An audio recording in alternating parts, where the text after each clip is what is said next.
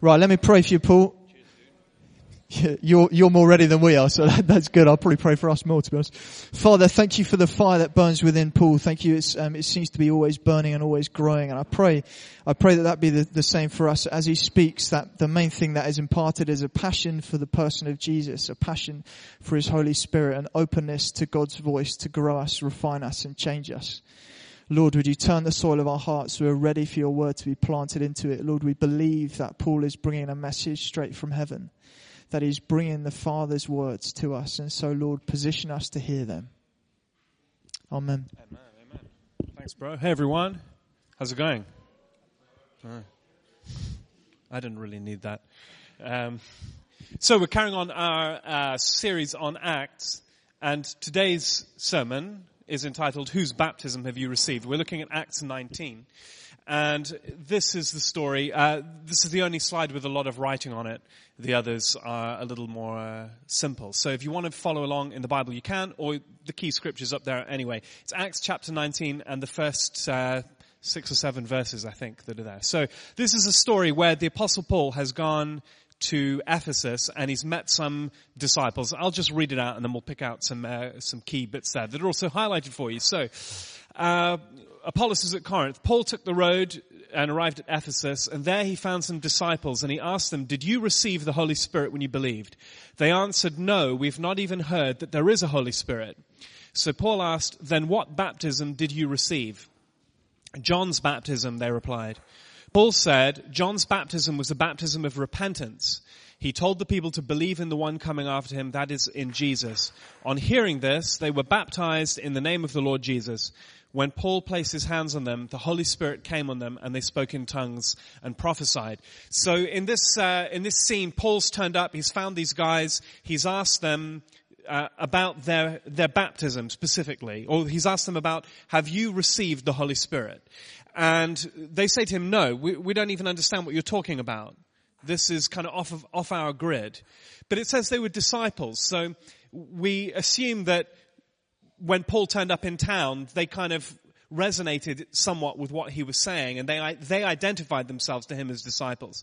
So they're Christian believers. It doesn't say that they're, uh, that they're disciples in John specifically. It says that they're just disciples. So Paul identifies them as disciples. They identify themselves as disciples.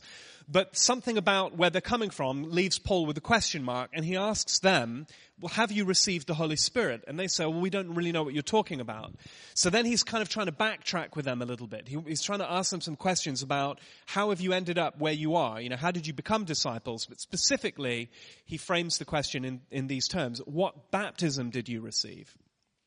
Which I think is a bit of a weird question on the surface. We might meet somebody and I, I, don't know if you would ever have this, but if you kind of imagine that we would put ourselves in that place, we might ask some questions about, well, did you, did you receive Jesus into your heart? Did you make him your Lord and Savior or something like that? We might ask those sorts of questions, perhaps. But he's not interested in those questions. He asks them, what baptism did you receive? And for us, again, baptism in our society, in our culture only really means one thing. So in their culture, in their society, there were lots of baptisms that were going on. So if you were going to become someone's disciple, you might get baptized, for instance. So he's trying to, he's trying to get underneath the surface of how have you ended up where you are. And when they say that they have uh, not heard of the Holy Spirit and he asks them wh- what baptism they received, they say John's baptism, he recognizes the problem. It's like immediately Paul's diagnosed the problem. And he says, well, John's baptism was just about repentance. But John was pointing to something that was coming after him, and, th- and that was Jesus. And I, I know that you've heard something about Jesus, but you've not quite joined the dots up altogether because you haven't realized that the whole point of believing in Jesus is having the Holy Spirit. Um, back in uh, at Pentecost earlier in the year, I, I did a, a series on the Holy Spirit, which I guess many of us were there for. It's up online if you want to listen to it. But we, we looked at in those, those sessions how the whole trajectory of the scripture takes us towards having the Holy Spirit, being full of the Holy Spirit, being in the life of the Holy Spirit. Everything leads us towards that. So this is a case where the apostle Paul, he knows that and he's recognizing something's missing for these disciples. They've just got the message of repentance, but they haven't got the message of being immersed in the name of the Lord Jesus. So when he shares that with them, they're, they're open, you know, there's, there's nothing resistant in these guys. It's not that they, uh, that they're against anything that, that God's doing. So they're just, they're, they're not informed. When they become informed, they're like, oh, okay, we missed that part. so let's, uh, let's get baptized again, but this time in the name of the Lord Jesus. And then Paul lays hands on them. In this instance, he lays hands on them and then they're filled with the Holy Spirit. So the, the thing I want to highlight today is to compare these two baptisms. What really is the difference between John's baptism and Jesus' baptism?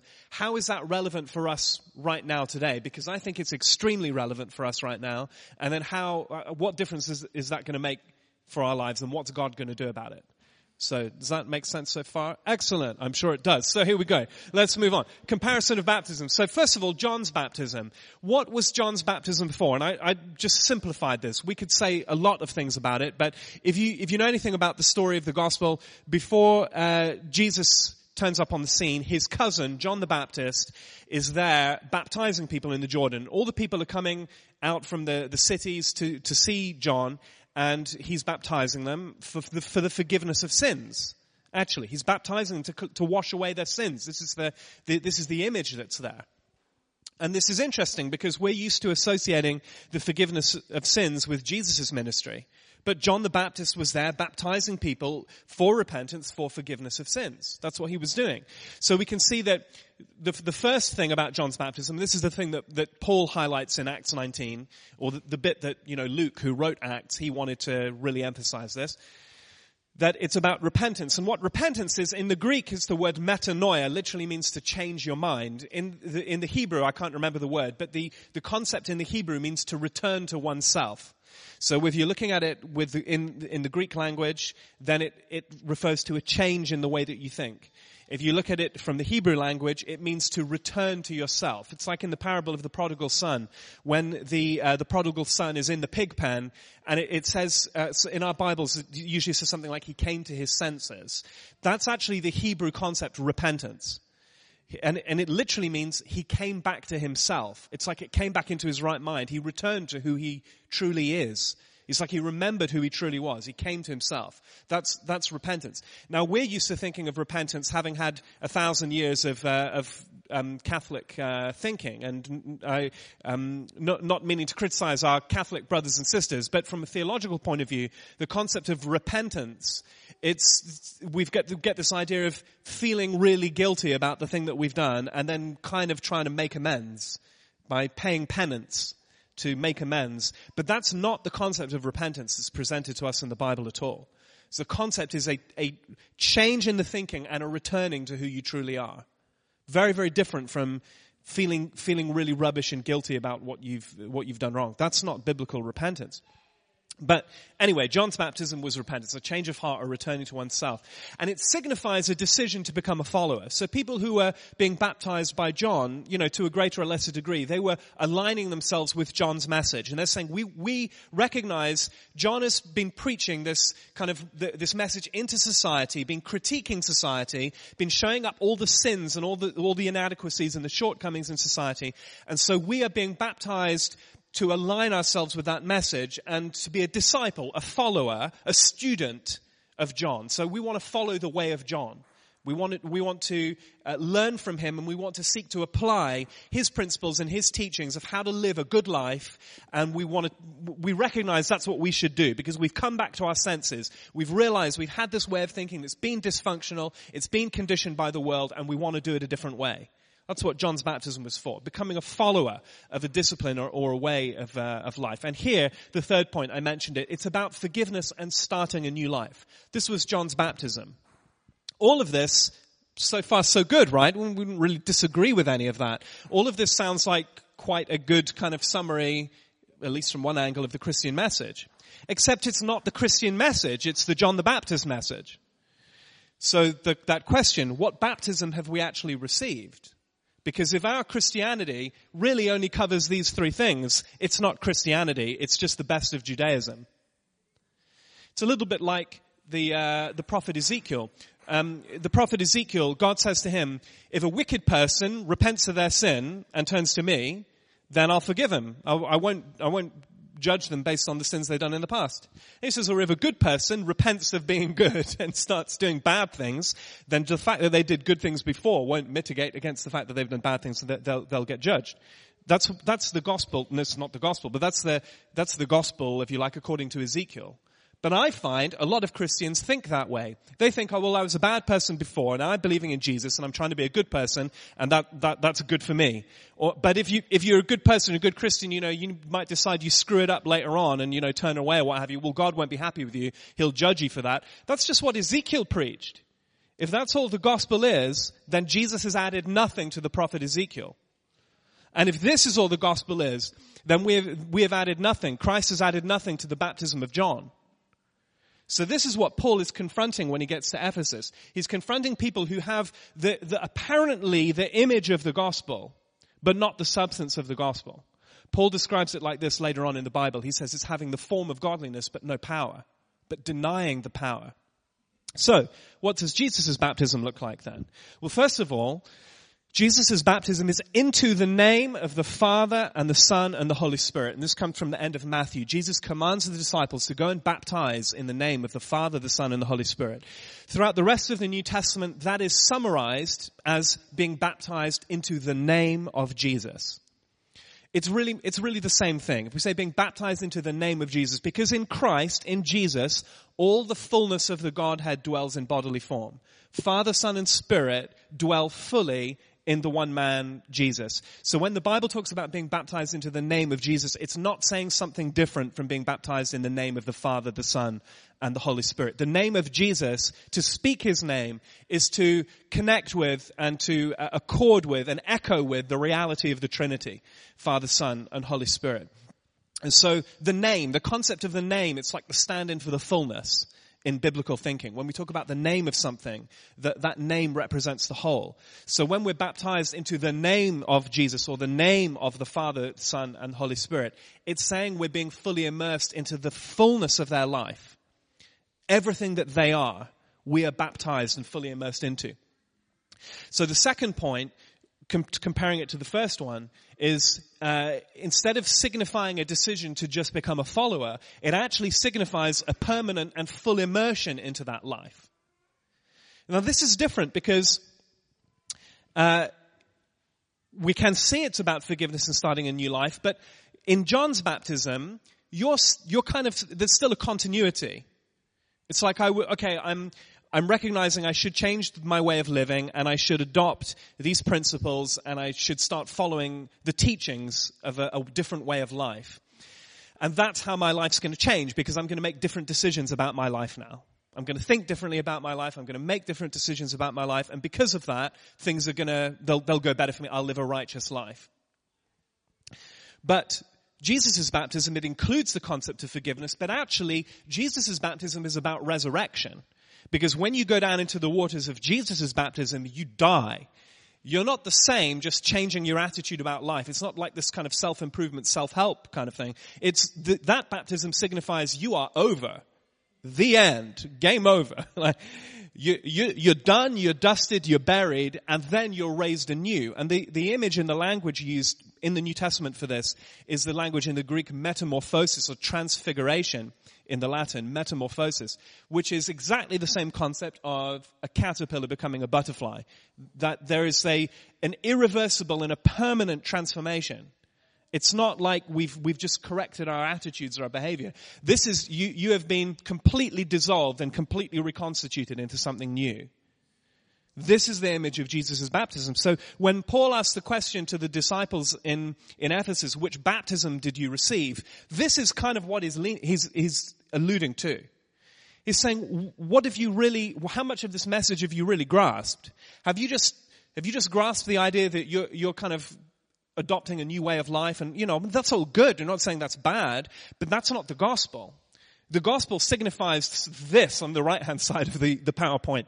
You're fully immersed into the life of God, completely uh, uh, dissolved and reconstituted as, as a new being, as a new creation, the Bible says. That is permanent and irreversible, because a butterfly cannot become a caterpillar again.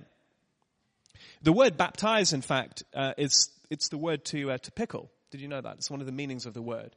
Um, Actually, so when, when you take a cucumber and you put it in, does anyone make these things at home? You know, I make sauerkraut at home. I quite like that. You kind of chop up, you chop up the sauerkraut, Serge, of course you do, you know. You got that, we, we got, we got that kind of Eastern European thing going on there. No, no. You chop, you chop that sucker up, you know, you, and you, you immerse it. You have to baptize it and it's got to go all the, all the way under, you know. If it doesn't go all the way under, you get the mold on the top. You don't want that. You have to skim that off. But it goes in and you can't unsauerkraut a kraut, right? You can't, you can't, you can't unsour the kraut. Once a kraut becomes sour, you can't unsour it. It's like you can't unpickle a pickle. It's not possible. Nobody can do that. Like it, it's metamorph- metamorphosized. It's irreversibly changed. Something chemically in it. It's, it, it's transformed into a totally different flavor and a totally different thing. It's also very tasty and very good for you. And it goes great with pork. Anyway, which is another good thing that Jesus did, actually. Aren't you glad that Jesus died on the cross so that you could eat bacon and sausages and pork chops? And, uh, I am, anyway. All the vegans in the room right now, I need, need to forgive me. Um, so, um, I think I said, all right, yes, yeah, so here. Uh, so Paul checked. Paul checked their baptism. This is interesting. How did he, how was he trying to check which side of this? So if I go back, how does Paul what question does he use to decide which side of the, the PowerPoint they're on? Are they on the left side or the right side? John's baptism or Jesus' baptism? He asks them, did you receive the Holy Spirit when you believed? That was how, how he was going to check. Because Paul knew that if you, if you've really got Jesus' baptism, then you've got the Holy Spirit because you're being fully immersed into the life of Father, Son, and Holy Spirit. So, if that's the case, then that, that's a pretty good sign. So the fact that they hadn't suggested that John's baptism was as far as their understanding had gone. So you see, Paul starts with the question about the Holy Spirit and then he moves on to the question about baptism. He goes a little bit more fundamental. So Paul expected receiving the Holy Spirit to be the direct consequence of someone receiving Jesus' baptism. So going back to the series we did earlier in the year, where the whole trajectory of the Bible is towards us having and being fully immersed and fully in the life of the Holy Spirit. Everything leads up to that. This is another uh, another point, another um, argument for that here. So everyone in the book of Acts who receives the Holy Spirit has some kind of an experience associated with it and some evidence associated with it. In other words, it's not just an intellectual thing. It's not just I've had, okay, now I agree, I've got, I've got the Holy Spirit. Something actually happens and it's visible, it's tangible, to an extent it's measurable.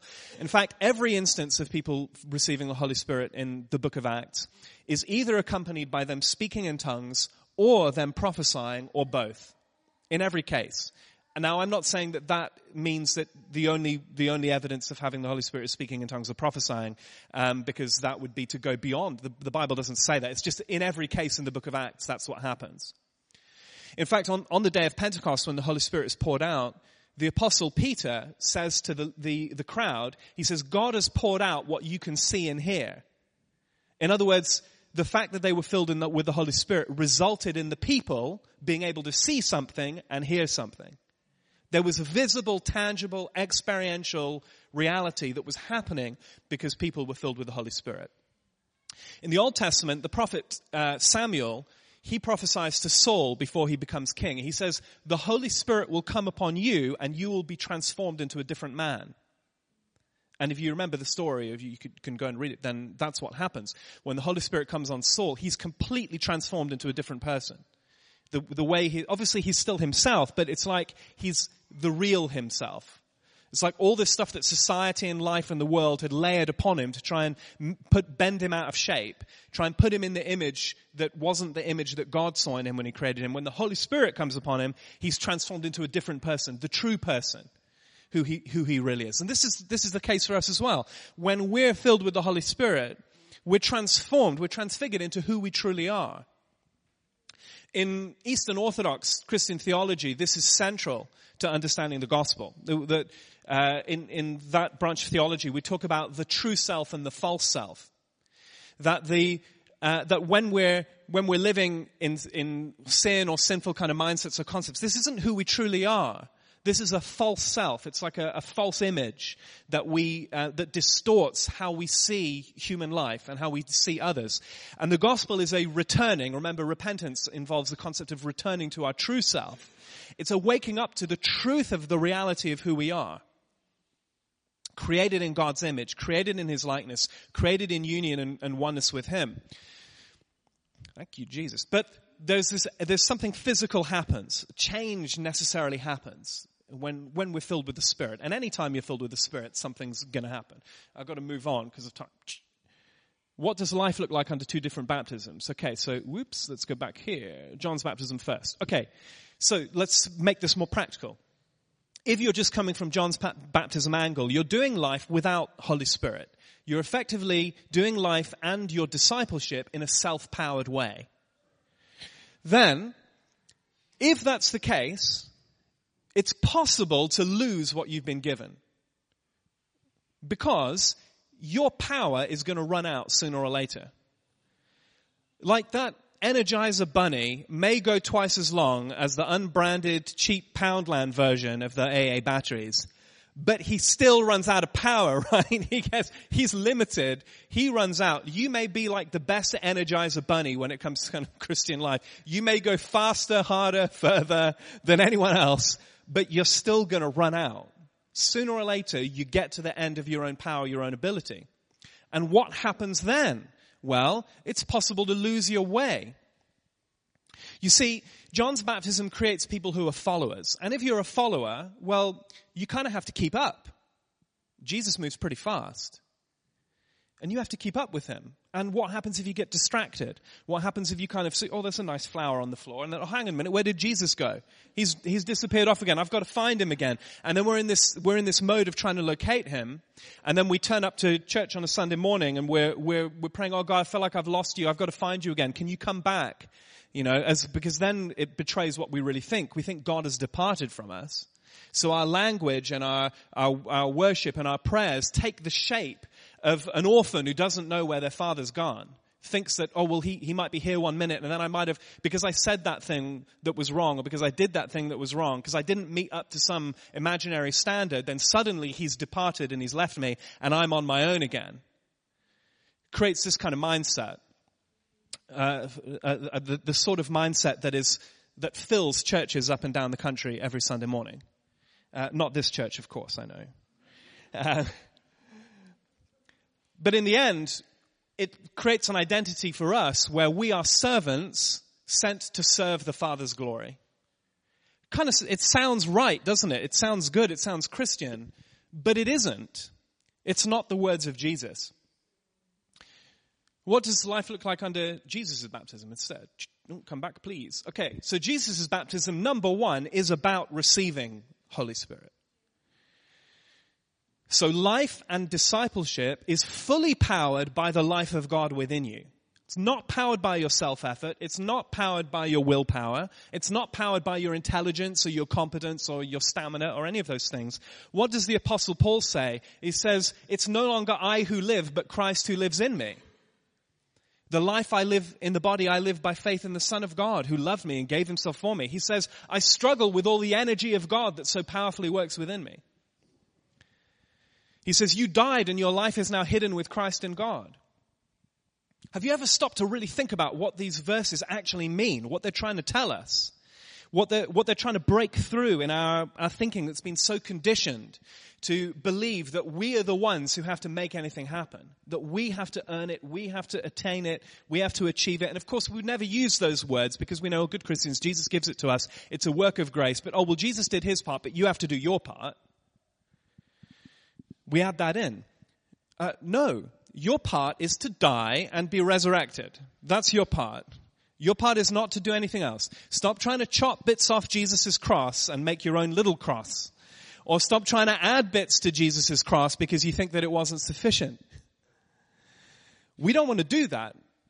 We need to recognize that here, in this life, in Christ, you can't get lost because you've been fully immersed into Father, Son, and Holy Spirit. It's God on all sides. It's like David said, where can I go from your presence? Where can I flee from your spirit? If I go up to heaven, you're there. If I go down into the grave, you're there. It doesn't matter where I go. I cannot get away from you. I'm fully immersed in your life. You see, followers might get lost. Followers might miss the mark. Followers might lose sight of the, the master, the one they're following. But those who've been fully immersed in the life of Father, Son, and Holy Spirit cannot lose sight of him because his eyes surround them 360 degrees. His eye is on you. Whoa, Jesus. You might forget it you might get some screwy thinking. That's why the Bible says be transformed by the renewing of your mind. Let your mind be renewed to this truth, or this reality. As, we, as our minds get renewed to this reality, then suddenly we can rest in the good of it and we stop trying to make a, make a fact or a reality what already is a fact and a reality. We stop trying to kick against God and we're just like, oh, it's alright, I'm, I'm home. He's brought me home. I'm not trying to get home, He's brought me home. The kingdom of heaven is within you now, Jesus said. This baptism doesn't create servants who work for the Father's glory. It creates sons and daughters who share in the Father's glory. God did not create you to serve His glory. He's got plenty of angels who do that already. God created you to share in and participate in His glory. Why? Well, because that's what the life of the Trinity looks like. Father, Son, and Spirit, in that life, in that relationship, is a, a perfect harmony of other focused sharing in the glory, sharing in the joy. You've been transplanted into that relationship. How does that change the way you see your Monday morning? How does it change the way you see, you know, um, dinner with the kids? Or how does it change uh, your work life, whatever it is? How does this change things for us? We need to ask Holy Spirit to renew our minds to these realities. Quickly, last one. Where are you? Here we go. So filled with the Spirit, what are we actually talking about here? Well, there are two, there are two sides to this coin, image-wise in the Bible. And so I picked up two pictures here. And the first one on the left is probably the more familiar one. We've got, uh, it's actually a, a, a glass. It's um, not a high resolution picture, so maybe you can't quite see it. It's a glass being filled with water. Actually, after I put this one here, I realized it's not quite, it's not quite an accurate picture. Because, well, it could be. It's just that it looks like the water's been filled from the outside, that somebody's pouring it in the top. And that's often how we think about being filled with God, although that's not what Jesus taught. Jesus taught, when you believe in me, out of your innermost being will flow. So the, the filling happens from the inside out, not from the outside in. So strictly speaking, it's not uh, theologically accurate. However, um, because you can't see the top of the picture, it could ju- just as well be that that water coming out the top is spouting out the top instead. um, so uh, I hope I hope get a pass. But you see, the image here of that one is that it's like we're as if we are we're a container, and that in that container we're being filled up with God so filled and so saturated and so in the enjoyment of His presence to the point that it spills over and when it spills over it begins to get everybody else wet as well. That's one image of being filled with the Spirit. And that's why we can say in the book of Acts, they saw things and they heard things. Things manifested, they happened. Well, the manifestation and the happening is this bit here. Do I have a little red pointer? So as long as, as long as the glass is being filled up, you can't see anything happening because it's all happening inside the person. But once it fills up and starts spilling over, then all you need to do is get around them and you're going to get wet. And what happens when you get wet? Salvation, healing, deliverance, cleansing, restoration of relationships, forgiveness, returning, being put back together, long life, clarity, wisdom, insight, joy. All of these things happen when you start getting wet. Wow, Jesus. But the other image here is the image of the sailboat because here you've got a boat and we talk about the, the sail being filled with the wind. And of course, if you think about it, the boat that sits there on the water, it's, the, the air is already there, right? The sail is already in the, in, in the air. It's not in a vacuum. On either side of the sail, the, there's 100% wind, right? 100% air, I should say. But what happens when the sail is filled? It's that there's some kind of momentum or some movement in the air that exerts some kind of a force on the sail and it generates a momentum. It, it generates some kind of movement, some kind of, ch- something changes in the, the orientation or the configuration of natural reality because there's a moving, because there's a pressing of the wind against the sail. But th- there's no more air in the sail now when it's filled with the wind than before. Right? it's still 100% air. There's not more in it. It's just there's some kind of dynamic change. And this is the other picture that we have of being filled with the Holy Spirit, which is you are right now filled with the Holy Spirit. But what happens is that, is that sometimes, and, and actually quite often, um, as we're allowing ourselves to be conscious of the Holy Spirit, which is a little bit like putting the sail up, you know, because you can sit in a boat with the sail down and the wind blows and nothing happens. And you're not conscious of it. And if you're lying down in the boat, it might be blowing up above you. You may not even feel it. So what, what we're doing is our, uh, we're allowing our consciousness to kind of sit up and wake up. And it's like, oh, I'm conscious that there's a blowing, there's a wind that's happening. And sometimes we can be in worship or we can be, you know, just be anywhere and we can feel like, wow, God's doing something. And it's a bit like we're beginning to become aware of the movement, the dynamics of the Holy Spirit around us. And then as we start getting with the program and we realize, oh, there's a moving and there's a dynamic that's happening here. And you think, oh, what's this lying down in my boat? Oh, it looks like a sail. I wonder what happens if I put that up. If I just lift that up, you know, and just unfo- unfold it. Instead of kind of having it wrapped up and crushed up in the corner, what happens if I start to unfold that sail and, and just a little bit so that it starts catching that wind? And then our growth in the things of the Holy Spirit and the life of the Holy Spirit is like that sail just unfolding more and more so that we're able to, we're able to in a streamlined way catch and flow with what God is doing. So, time's up. Um, so I'm going to pray, and we'll uh, we'll land it there.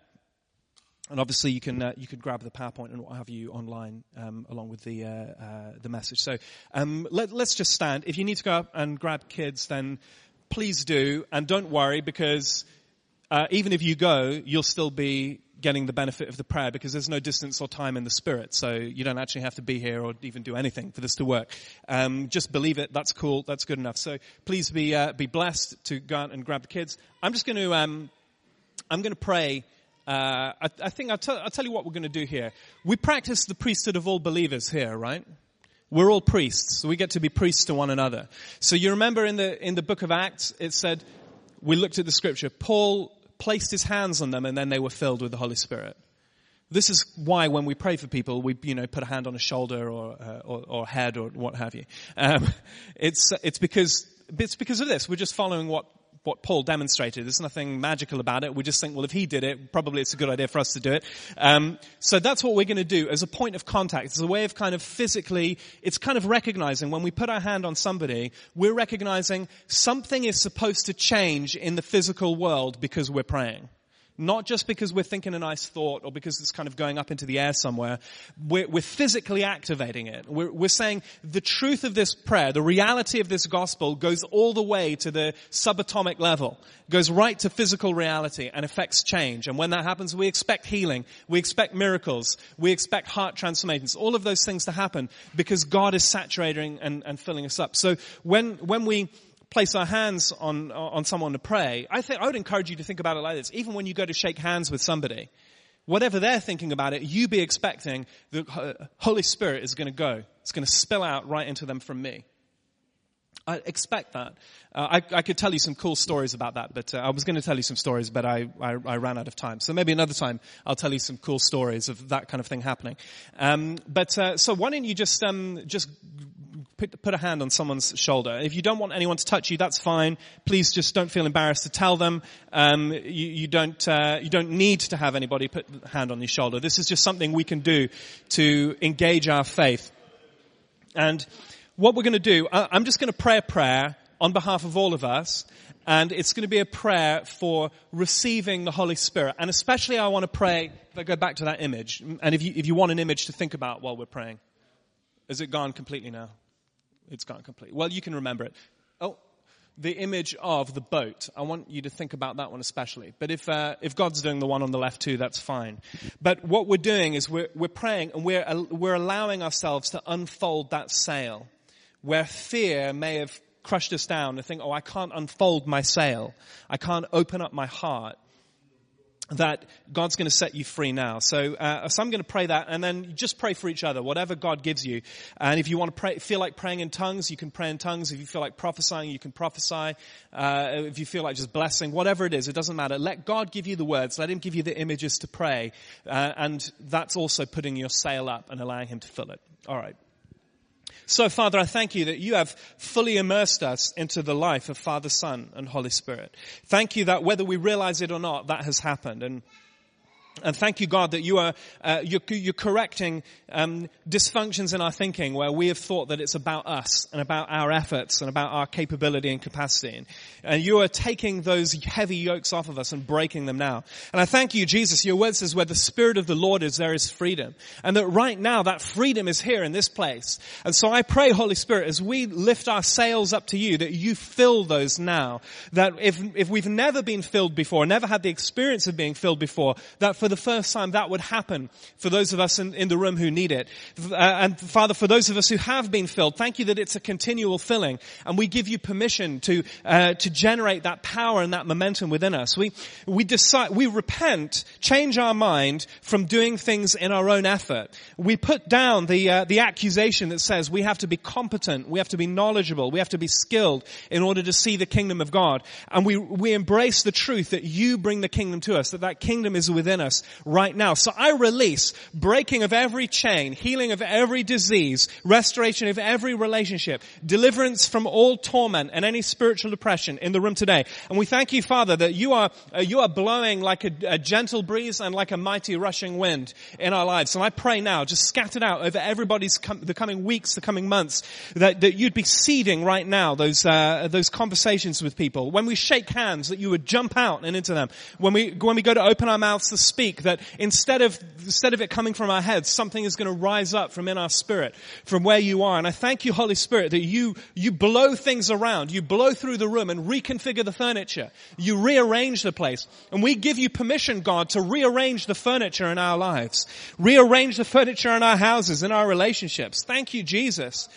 Wow, thank you God, thank you God. Thank you that the kingdom is righteousness, peace and joy in the Holy Spirit. And that you give beauty for ashes and you give joy instead of sorrow. So where all of those, the, any, anything in this room that has been like that, that's been sorrowful or mournful, we, we acknowledge the reality of those things. We don't deny them. But God, we give them to you we hand them to you for that divine exchange because Jesus, you paid for them. So we receive that joy. And I just decree a, an, an, exuberant, ecstatic baptism of joy in this place right now. Thank you, God. Thank you, God. Thank you, God. Just take a moment and, uh, and bless. Bless your neighbors, your partners with the, the best prayer that you've, you've got. If you're getting tranced out by Holy Spirit and you're losing the plot, that's also fine. You can just let yourself do that. That's perfectly biblical. Thank you, God. Thank you, Jesus. Wow. Thank you, Jesus. Thank you, Jesus. Hallelujah. Yeah, we receive. We open our hearts to your wave of grace, God. Yes, God, we open our sails to the blowing of your wind. Hallelujah. Whoa, Jesus. Thank you for all the people's lives who are going to get impacted because of this. Wow. Hallelujah, hallelujah, hallelujah. So brazavila shijaheri shekari sara. Sibra zavali shejevrabo shekatale yala sabramo salate. Sabra hasejija yakweka katalaya. Kaladavabra babo jajala sasala hataraya. Kasaravava jajolo. I just see like, um, you know, like when your clothes are damp, if you've been rained on and then you get in the sun and or you stand near a radiator and the, the water starts evaporating. It's like the damp, the damp starts evaporating off of your clothes. I just see that happening for, for people in the room now. It's like where you've, you've had a kind of, a sort of damp, a damp squib, wet kind of, just sort of wetness, not in a good way, like just whether it's heaviness or fear or discouragement or anything like that, whatever it is, I just see now that, that, that in the warmth of God's presence, that stuff just evaporating off of you. Hallelujah. Thank you, Jesus. So talahabra jahakakakalade. Kahabraba salalo shahavra manjalat. Kasabra jajalate. Kasatetalino. Thank you, God. Thank you, God.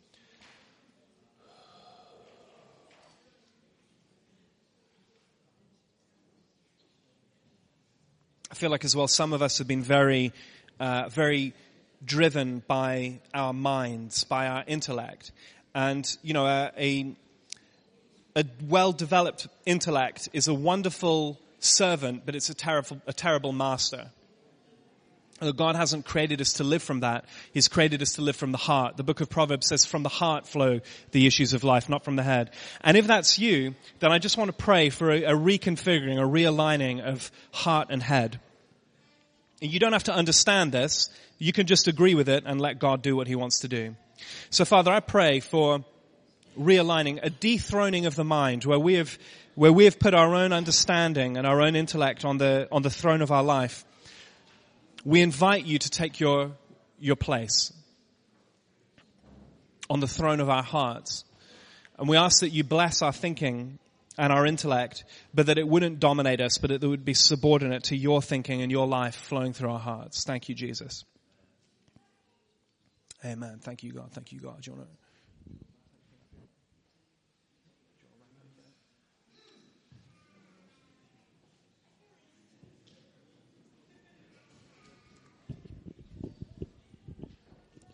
If you haven't gone to collect a child of yours, please do. Do keep praying if you'd like to. Thanks for going on this, on this journey with us. You know, if it's out of your comfort zone, then great. you know, do come and talk to Paul if you've got any questions or, or want to encourage him and uh, share any pictures or words with him. But no need to rush off, but if you do need to go, you can do if you want to.